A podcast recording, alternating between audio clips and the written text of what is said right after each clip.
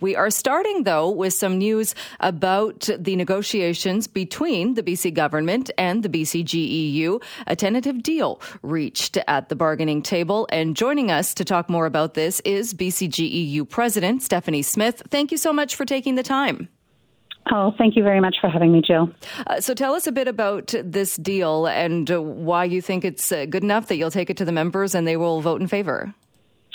Well, uh, I, uh, to be perfectly honest, this has been probably the toughest and most challenging round of negotiations I've ever been engaged in.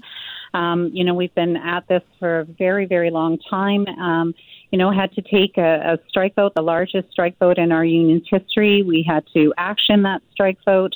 Um, you know, if it hadn't been for the collective action of our members who work for the LDB and the four distribution centers, as well as thousands of members who refused overtime, which, you know, is money in their pockets, um, I don't think we would have made the gains we made over the last week. And our committee felt that at this point there was enough in the agreement that they needed to put it in front of uh, our membership for a vote. Uh, when you look at the, the finer points of this, though, and what's the, what's been agreed upon, how different is this? If we're looking at wage increases over the three year period, how much more, or is it much more than what was on the table from the government, the 11% or, or close to 11%? Yeah, well, I think we have to look back even further than that, Jill. I mean, we took that strike vote when we had an incredibly insulting offer, in my opinion, of 5.75% over three years. Uh, it was increased, um, but again, it didn't really meet what our members were saying they needed to see, and so that's when we actioned the strike vote.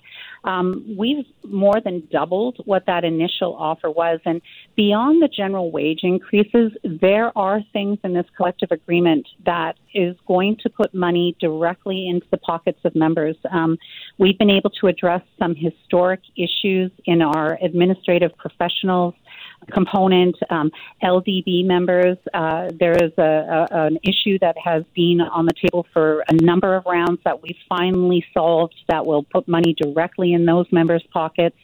And um, there are a number of other things that address real recruitment and retention issues across various classifications. And outside of money, there are things that are going to make a difference to our members, things that they said were lessons learned through the pandemic. So, you know, a commitment to look at flexible work arrangements, um, an understanding of the importance of good mental health and occupational health and safety.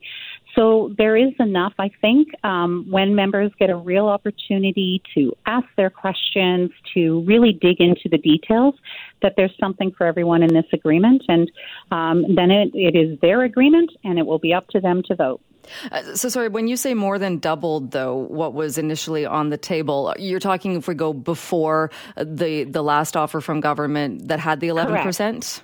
Yeah, so um, I mean, we we increased the general wage increase, um, and you know, again, uh, our members said clearly they didn't want to see a signing bonus. They wanted that rolled into um, general wage increases because of you know a signing bonus.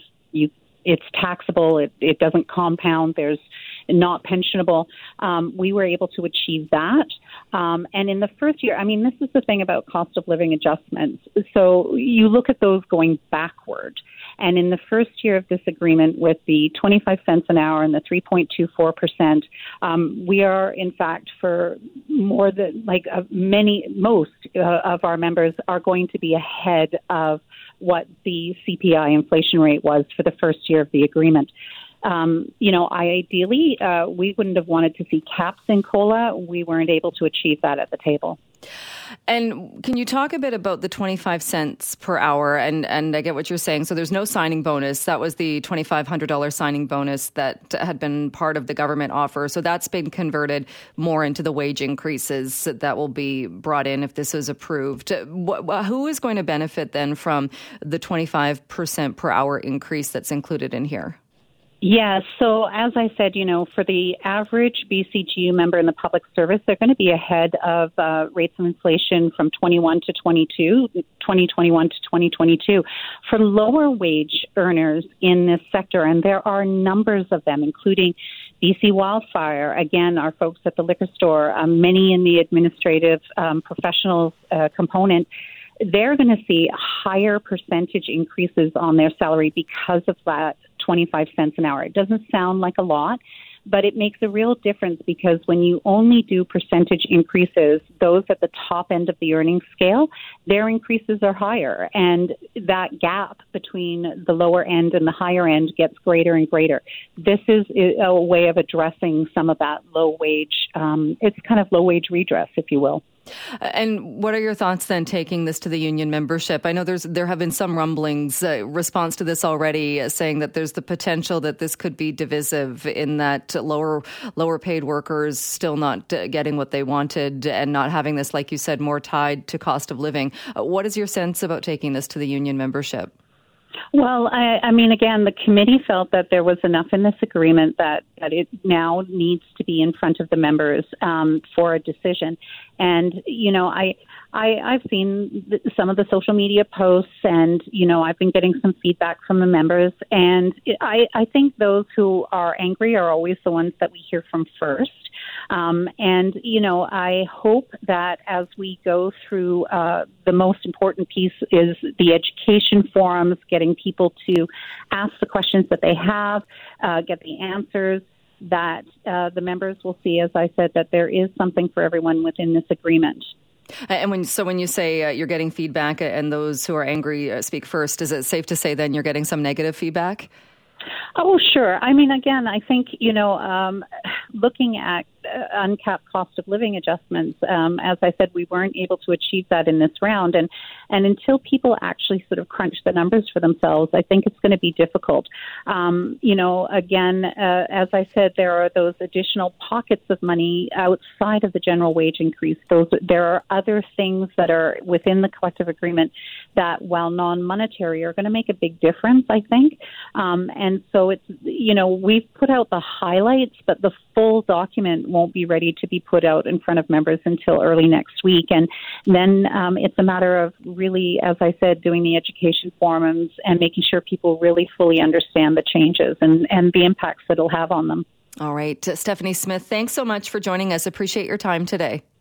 Thank you very much for having me, Jill that will immediately affect your uh, ability to borrow money. It will immediately affect your variable rate mortgage or your line of credit mortgage, uh, line of credit debt that you've taken out.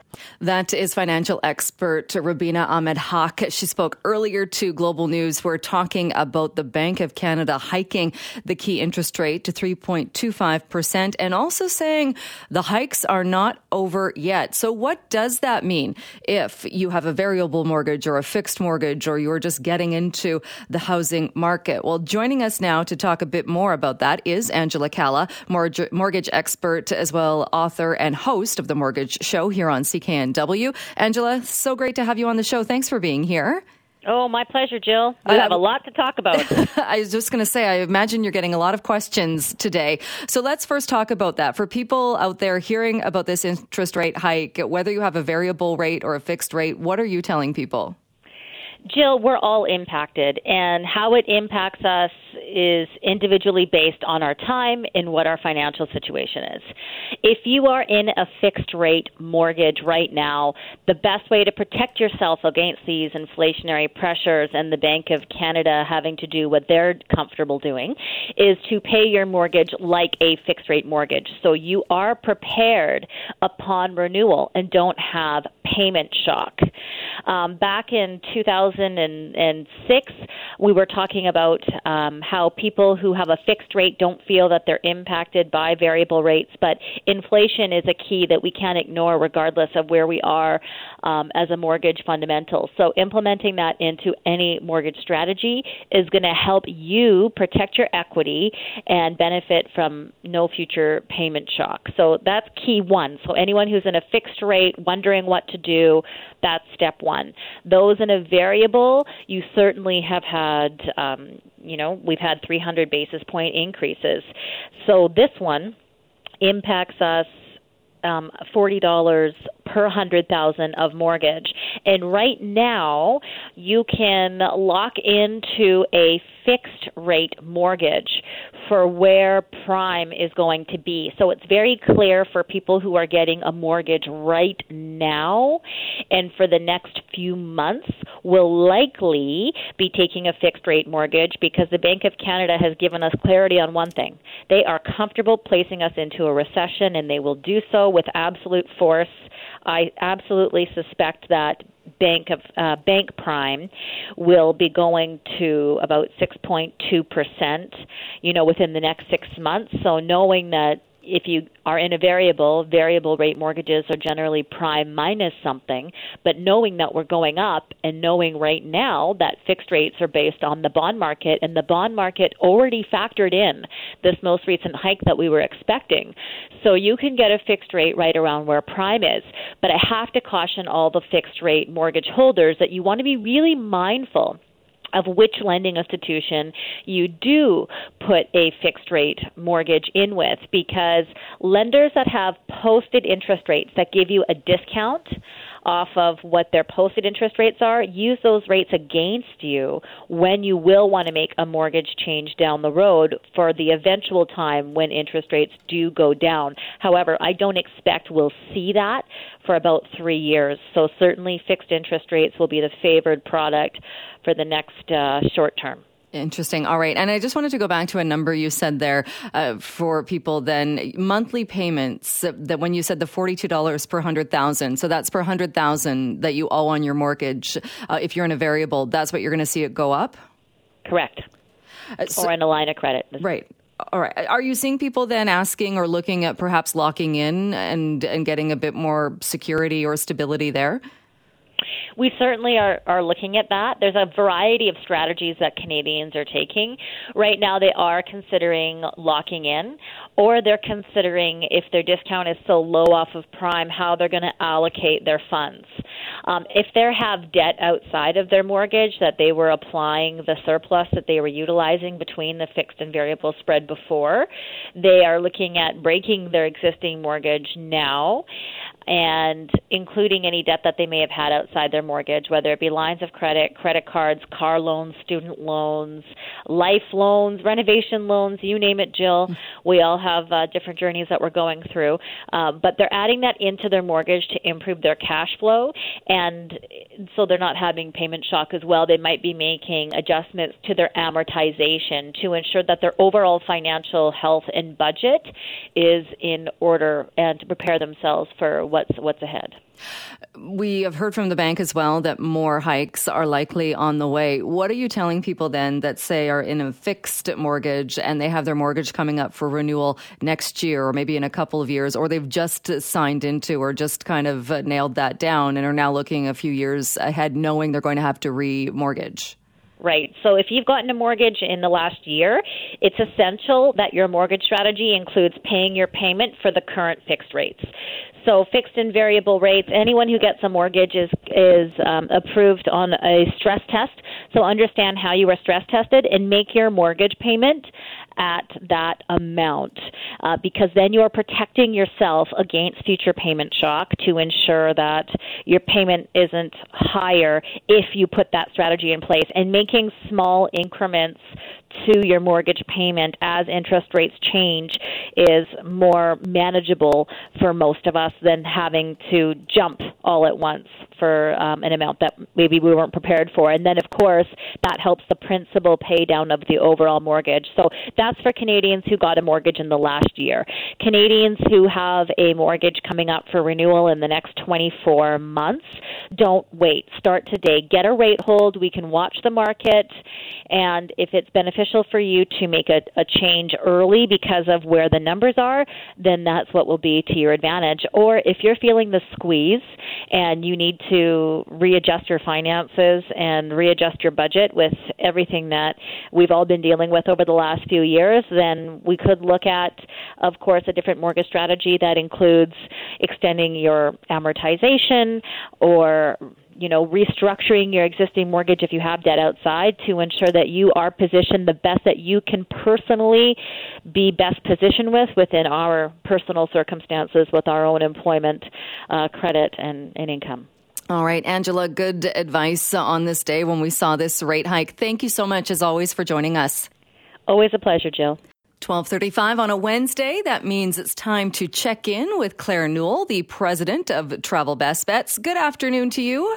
Hi there, Jill. Um, it's uh, so nice to be chatting with you. It's a couple of weeks that I haven't, so it's so lovely to have you back. I guess with everyone, you know, kids back to school, everyone back to work. it seems to be, yes. There were some musical chairs there for a while, but I think everyone's back in place now. It, yeah, feels that way. Good. Yeah, it's a big day today um, because there's I, am seeing behind the scenes this big debate because coming up uh, tomorrow, new regulations uh, mending the air passenger protection uh, take effect, and I think Ottawa is under fire from two sides because the airlines are like, "What are you guys doing?" Up until now, these air passenger protection regulations required funds to be provided by the airlines if the flight disruptions were within the airline's control. But now, and even a situation that's outside of the airline's control, they'll have to pay. Like we're talking labor shortages, weather, like th- it's just, and this all started because of the pandemic and then, you know, the chaos that happened during the summer. But on the other side of it, there are people, um, you know, a bunch of groups that are saying it's not going far enough. What I feel, it's kind of, uh, I feel somewhere in the middle. I, I feel to me this is closing some loopholes, giving some clarity around timing, cost coverage, method of payments, deadlines that the uh, that you have to refund the travelers by. But I feel like the airlines are taking responsibility for things that have nothing to do with them. Like what I'm worried about is, you know, some of the chaos this summer, um, you you'll remember it well, Jill, was because of the lack of security screeners or customs being, you know, not having enough staff and slowing down and people missing flights or airport operations. There were at least partly to blame. And now the airline is going to be the ones holding the bag which I, I feel is slightly unfair. Um, it'll be interesting to see what happens because if they are having to pay out big penalties, they will be passing those along to us as consumers. And that's what I worry about.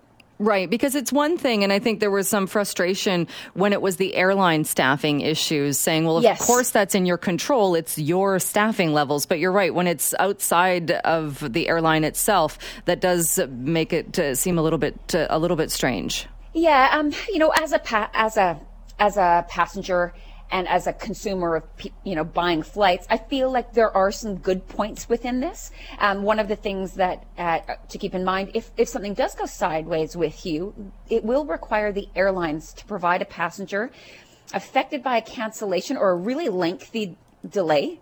Again, for any reason, um, they have to get you on a flight that is operated by themselves or a partner airline leaving within 48 hours of the departure of the original ticket. Now, that's not going to be great if someone's going for a super short trip to a family reunion or a wedding, um, but it, it is it is important because if there is a flight with a, di- a, different carrier, even just a couple of hours later, you can get on that. Um, it will also it, it, clearly identifies what costs have to be refunded. Um, it goes into the methods used for the refund. So it's going to the original form of payment, like a person's credit card. And then um, that the airline has to provide any refunds within 30 days. So that kind of stuff, I like the clarification. Um, I don't think it's uh, you know, I, I, guess we'll just wait and see what happens um, as far as the airlines, because I know they're going to start kicking and screaming when this actually takes effect. All right, and like you said, that starts tomorrow, so we'll we'll see what happens when that goes into play. Uh, yeah. L- let's talk a little bit more about this. Is a, another interesting story. Uh, Royal Caribbean Group, and uh, they're going all high speed connectivity. They are. And you know, this is, was a really great piece of news uh, for me. I, I like cruising. My, my customers like cruising. Uh, I know that there's a lot of people who like it. One of the things that's always been a bit of a bone of contention, you know, I, uh, is the fact that the internet doesn't really work that well on any cruise line I've ever been on, but they're going all in on Elon Musk's SpaceX, um, what they're calling Starlink and they're going to be the first cruise line. It's the entire Royal Caribbean group. So this will take effect on Royal Caribbean ships, Celebrity, and Silversea ships. Um, they did a test on board one of the large ships called Freedom of the Seas, and they had awesome feedback from staff, like crew, who I think they really rely on it because they're they want to talk to family and friends back at home. Um, when they're on board for these long contracts, and from the actual customers themselves who were on board the ship. So it, the installation of this SpaceX Starlink will start immediately, and it's all going to be completed by the end of March of 2023. So quite quickly. Uh, and like you said, so many people will be pleased with that because hasn't it also been an issue that if and to get internet access, to get quality access, it's also been really expensive. Yeah, I don't know what the price is. I didn't see any information on that. I assume they're going to be charging what they normally charge, just like kind of the airlines. You know, you pay for your bag, you pay for your food. The air, um, the cruise lines have been charging for for internet you know over time i hope that changes um, maybe you could pay more if you wanted like the real fast streaming but at this stage of the game people pay for the use of internet while on board. I know a lot of people don't even want to connect when they're on vacation but someone like me probably yourself um, want to stay stay fully connected. Another thing that's going to happen as far as connection um, is Amtrak. You may remember that there's been a route that was serviced for years and years and years between Seattle and Vancouver, and it was suspended because of the pandemic in 2020. But on September 26th, it's coming back. So if you're a fan, they're going to be starting just once a day round trip service, and they're hoping that with the demand as it increases, they'll add a second daily service, which was what they had previously. But this is uh, really good news um, for for people who kind of rely on that. And there were some people who like used it to, to because of work, and, and it was just a kind of a staple for them, and it hasn't been there, so it's coming back. So I would imagine, though, if for, for the Amtrak, the cross-border service, you would still, unless things change, you still need the ArriveCAN, and there's the possibility of being sent for a random test when you're coming back. Yeah, that none of that will change. So um, just keep that in mind if you are planning to do it. Still, you know, need to be vaccinated. Um, uh, you uh, you have to be fully vaccinated to, to head down there. You need to wear a mask when you're on board trains in Canada. So that will all remain in play. Um, another piece of good news I wanted to mention because I had a I have a girlfriend who was uh, really watching this closely because she has a flight coming up with Lufthansa. And while you were uh, not on the show last week, I actually chatted about this with George um, that there was a huge strike by Lufthansa on September the 2nd, and then there was supposed to start another day of striking today. But it was averted because every single time one day of strike happens with Lufthansa, it affects like 800 flights and about the ripple effect is 130,000 passengers. So I, you know, it was chaos when the first round happened. We had passengers who were affected they had lots of notice and we were able to get them on board other flights a day earlier or a day later but um, i'm really pleased and if any if you're anyone's holding a lufthansa ticket and planning to head over to europe soon it's been averted. The pilots uh, have, it sounds like the pilots union has reached an agreement with the airline. So that's really good news. That is good news uh, indeed. Uh, we're yeah. also seeing some mask requirements being lifted as well in other places. Yeah, one of the big ones is that Australia will be removing their mask requirement on flights, and that's going to start just two days from now on September the 9th. So, in addition to isolation periods for COVID 19 positive travelers, that will be now reduced from seven to five days. But for those who watch the travel between here and Australia, back in June, the Australian government dropped mask requirements in airports but not on planes. So there was a bit of confusion around this. So hopefully this new change will clarify the regulations on board their flights and in their airports. No masks required. So will this mean though if you're flying, say you're flying Qantas, you don't have to wear a mask, but if you're flying Air Canada, you do? Exactly, because our Canadian airlines still require it, and that's happening all around the world. So it's um, it's also happening with things like uh, cruise lines where there there might be COVID tests that are being dropped, but in Canada, it's not being dropped. Um, other places like maybe Bermuda and Australia was on that list. Now um, that that may change as well. So just something to keep in mind. Always check, no matter where you're going and which airline you're going with, and what you have to do at the airports. Because I just feel like you need a mask tucked in your back pocket because you know at some point you may have to pull it out. All right, probably good uh, to uh, to do that while we still have a, a bit of a patchwork. Um, you also yeah. have uh, good news about uh, frequencies if you're somebody traveling to Delhi. Yeah, now this has been a very popular route with Air India, and they are actually announcing that they're going to be increasing their frequency between Delhi and Vancouver from three times a week to daily service. And this actually just happened last week on August 31st. And this is just simply because they are seeing growing traffic between India and Canada. And they're also putting in um, a wide body Boeing 777. If you don't know that aircraft, it's really fabulous. Um, that, that aircraft is just, it's got, you know, the three classes of service. It's a nice big bird. Feel great coming off when you're flying 777. So, um, for anyone who does want to visit family and friends or go and see the Taj, um, this is great news. Um, the more flights we have in the system to any destination, cheaper it is typically for Canadians to travel. All right. And one other story we should touch on, and this is for any fans of Las Vegas. Uh, there's a lot happening there. Oh my gosh. Okay. So, Vegas kind of reached pre pandemic levels of tourists uh, before anyone else. And if you've been to Vegas or you're planning to go to Vegas, you know, concerts are back, restaurants, everything is like nightclubs are open. It's just kind of back to normal. And so much so that we're seeing a lot of the hotels start to um, spend some money. Some of them are doing soft furnishing, some are doing complete overhauls.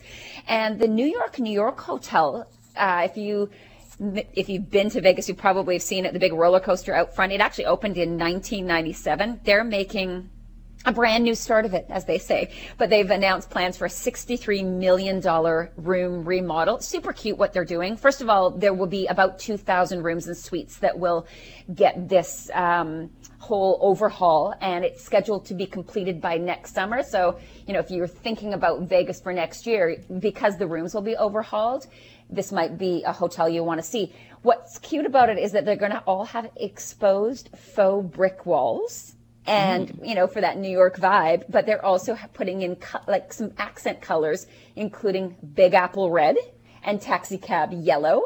Um, what I liked about it, it's fun that they're they're doing that type of thing. But the rooms will also have a lot of conveniences that I think are a key part of what today's traveler really wants. So there'll be movable work surfaces, there'll be more USB power outlets, and there'll be a lot more shelving and closet space. So um, that's a, that's it's good to see that uh, anytime a hotel is doing an overhaul, it means that business is good and they're expecting more.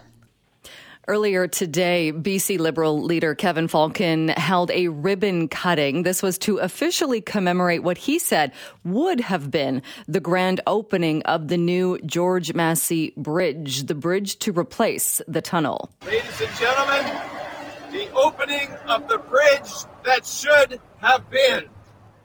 There we go.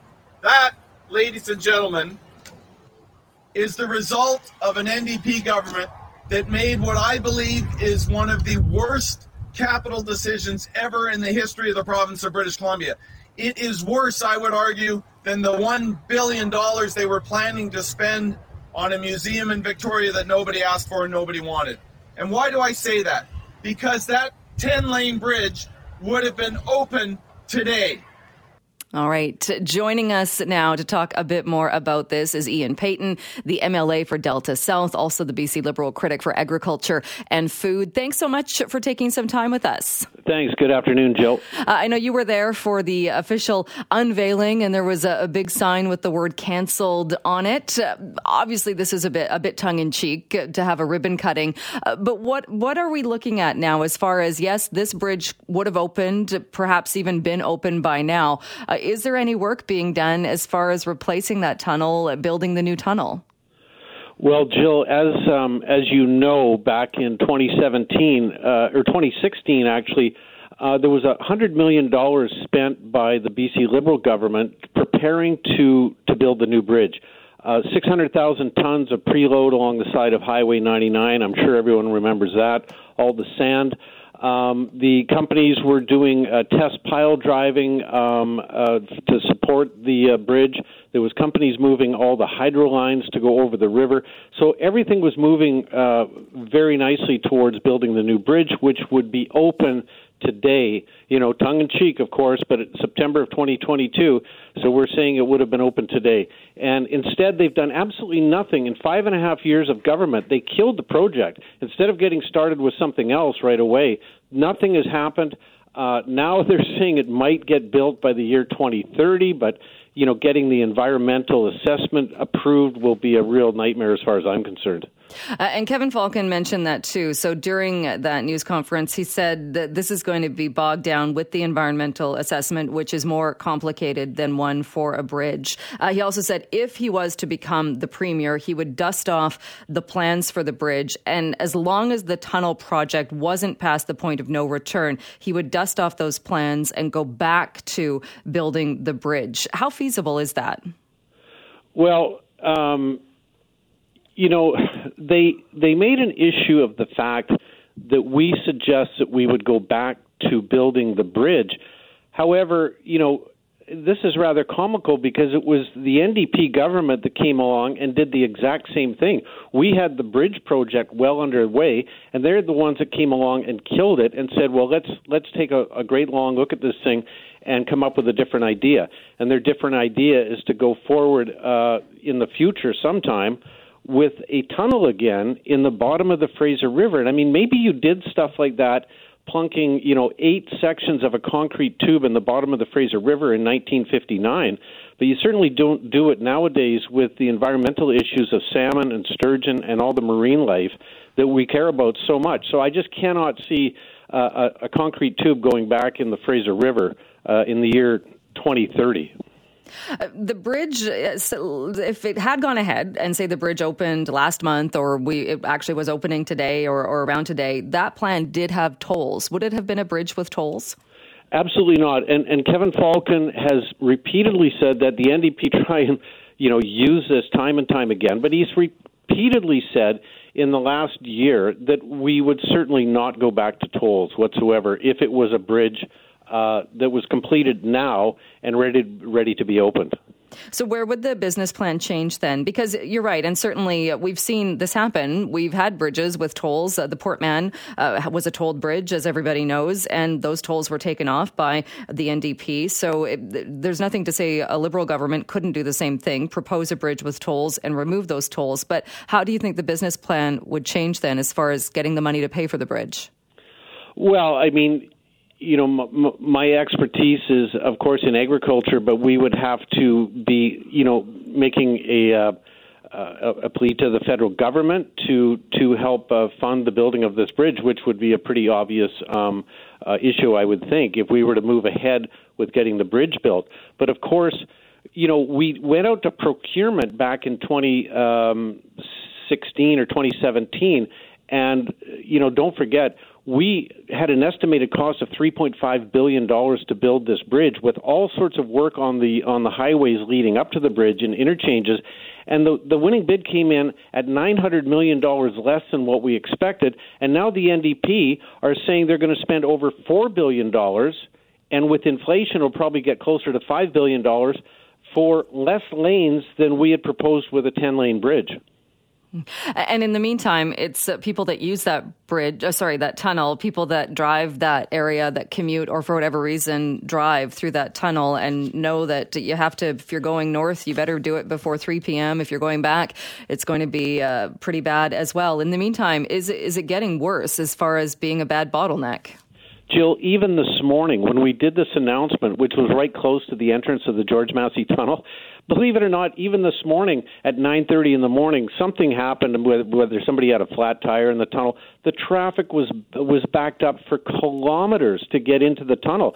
And of course, as you said, with the counterflow, there's only one lane going south through the tunnel in the morning. And if you're ever out there, if you're a commuter, look at the massive lineup of diesel burning trucks trying to get through that tunnel in the morning inch by inch by inch to get to Tilbury Industrial Park, to the uh, U.S. border, to the uh, Port of Vancouver, to the Tsawwassen Ferry Terminal. It's it's a complete nightmare. And at night, as you say, Jill, uh, commuters are trying to go north through the tunnel, and there's only one lane at night for commuters heading north through the tunnel in into the Richmond area. All right, Ian Paton, we'll leave it there for today, but thanks so much for your time. Appreciate it. You're welcome, Jill. Thank you. Well, by the year 2050, almost 2 million people living in Canada could be living with some type of dementia. This is according to a new landmark study, and it shows that in 2020, it was estimated there were about 598,000 individuals living with dementia in Canada. And if we look ahead just a few years from now, by 2030, we can expect that number will reach close to 1 million people. Well, here to talk more about this is Jennifer Lyle, CEO at the Alzheimer's Society of BC. Jennifer, thanks so much for being with us. Thanks for having me. Uh, there are some pretty stark numbers and, and, pretty frightening numbers, I think, for a lot of people. Anybody that is familiar with this perhaps has had a loved one dealing with dementia. Can you talk a little bit more of this study and how did these numbers or how did the study come up with these findings? Sure, and I, I think I want to address right off the bat as well, like people, the, the comment around people's concern or fear around this. And I think what I would really encourage people to take away from this particular study is that this is a call to action. It paints a potential picture of what could await us in, you know, in 30 years or so, but it doesn't necessarily have to be that way. And I think for us, it's really sort of that call to action to begin the planning process and address what we need to address now so that we're ready for what comes down the road. But in terms of what's behind these numbers, I mean, the, the primary driver that we're looking at here is really the, the aging of the baby boomer cohort. And so that's sort of behind the rise in terms of the numbers we see here. And from a BC perspective, what that means is we can expect, again, if nothing changes, that by 2050 we'll be looking at about a 218% increase in the number of British Columbians who are living with dementia at 2015, 2050 uh, as compared to today. So these are some significant numbers, and people should absolutely take pay attention to those. And is it a factor then, or is it because we're going to see population increase and an aging population increase, or is it also that more people are being diagnosed? It's uh, it's mostly driven by population demographics. So BC has a reputation for being a desirable place to retire, and so we do see some of that that dynamic play into how our population is structured. And again, we also see just see the aging of the baby boomer cohort, and that's one of the main drivers behind some of these numbers because we know that one of the the main risk factors that is not modifiable, so that means you don't have control over it, is age when it comes to cognitive impairments and dementia. So that's really one of the driving factors behind it.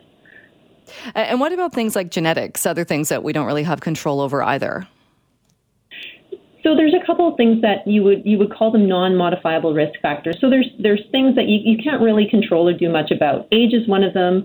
Uh, sex assigned at birth is another. Genetics plays a role as well. But there's also a series of risk factors that are modifiable. And one of the interesting things that's been coming out of the research field over the past several years is this concept that uh, there are a series of risk factors over which we have control, either at a population level or an individual level, that potentially influence the likelihood that we may develop dementia later on down the road. So things like, for example, physical activity, uh, exposure to air pollution, head injuries, diet, um, social connection, all of these things can potentially either increase or, or act as a protective factor when it comes to somebody's likelihood of developing dementia later on in life. And that's an interesting one too. So, do we know how much, if we look at those things that do have an impact, and the things you just mentioned, diet, exercise, uh, the kind of the, the, life that we're we're leading now, how much can that combat? Like you said, we can't control age; uh, we're all getting older. But how much can modifying those parts of our lifestyles actually help us or help people to not develop dementia? The research out there puts the estimate in at around 40%. So, this idea that about 40% of dementia cases may be linked back to those modifiable risk factors. So, you know, there are things that, that we should absolutely be looking at. And I think going back to my earlier comment around this report should really be seen as a call to action. There's aspects of population health that we should, we should be addressing. There are, of course, continued investments needed in research. And I would say more broadly, we need to really look at what we need to do within our communities, within our healthcare system to make it inclusive for people who are living with dementia because it's possible to live well with dementia. And if we look at the numbers that may potentially be coming down the pike, it's even more incumbent upon us to make sure that people who are living with dementia are, you know, don't run into stigma and are welcomed and included in the communities in which they live.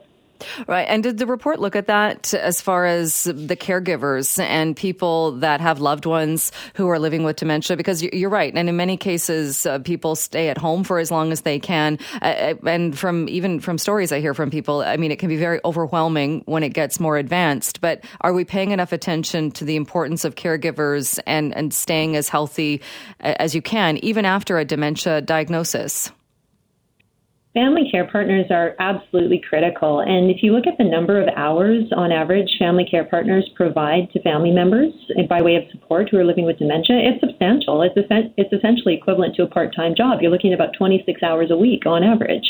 Uh, we also know that about 88% of family care partners are of working age. So these are people who are likely juggling uh, young children or teenagers. They're providing support to an older family member or a friend, and then they're also working. So it's pretty significant. And if we look at the numbers going forward, and again look at the projections in through to 2050, what we can see is that uh, here in BC, family care partners will be responsible for providing about 200 million hours of support per year.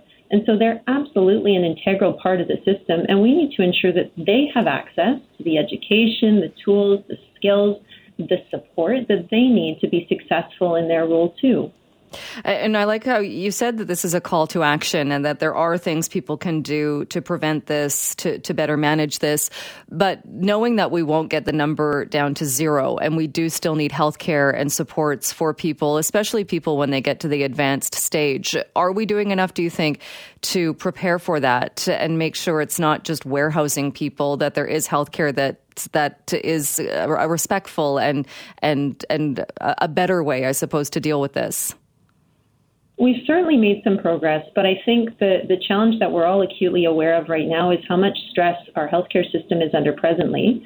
And we also know from people who uh, were affected by dementia throughout the pandemic that those sorts of systems within the healthcare system, primary care, home care, day programs, uh, respite services, those were severely cut back in response to the pandemic because of all the other pressures on the healthcare system. So you look at that, you consider our current context, and it's, it's reasonable to question whether or not we have the healthcare system capacity to support these needs going forward. So again, you know, I think it's important that we, we have these conversations now, we make those investments now, and we also look outside the healthcare system at what our communities can do to address more of those social determinants of health, things like connection, physical activity, dementia inclusive spaces, all of those pieces, so that we can be prepared for what's potentially coming down the coming down the pike. And when we talk about dementia and Alzheimer's dementia, are we talking about something that, that in case to case has the same symptoms or uh, the same kind of factors that, that we can see and we can recognize? Or is it really different depending on the person and depending on the circumstances? It can vary, and I think that's one of the challenges that people who are, are living with some form of cognitive impairment or dementia face uh, first and foremost identifying the symptoms and then being able to get a diagnosis. So I think that's that's still a significant challenge, and I'd encourage anybody who wants to learn more about dementia to go to alzheimerbc.org for more information. But it, it can look different per different people. Uh, we see different types and clusters of symptoms depending on the type of dementia. So, for example, Lewy body dementia looks different than Alzheimer's disease, usually. Uh, frontotemporal dementia looks a little different than Lewy body disease, but it can also vary very much from person to person. And the progression of the disease is not uniform. So somebody may be able to, may live with a very form of mild cognitive impairment for a number of years, whereas someone else may progress fairly quickly. So it's really unique. And the best thing that people can do is, is get educated. And so again, I would really encourage people to go to alzheimerbc.org or if you have any questions, I mean, reach out to your, your primary care practitioner too. They're there to help. All right. We'll leave it there for today. Jennifer Lyle, thank you so much, though, for joining us and for sharing some of the findings of this study and what things might look like. Appreciate it. Thank you very much for the conversation.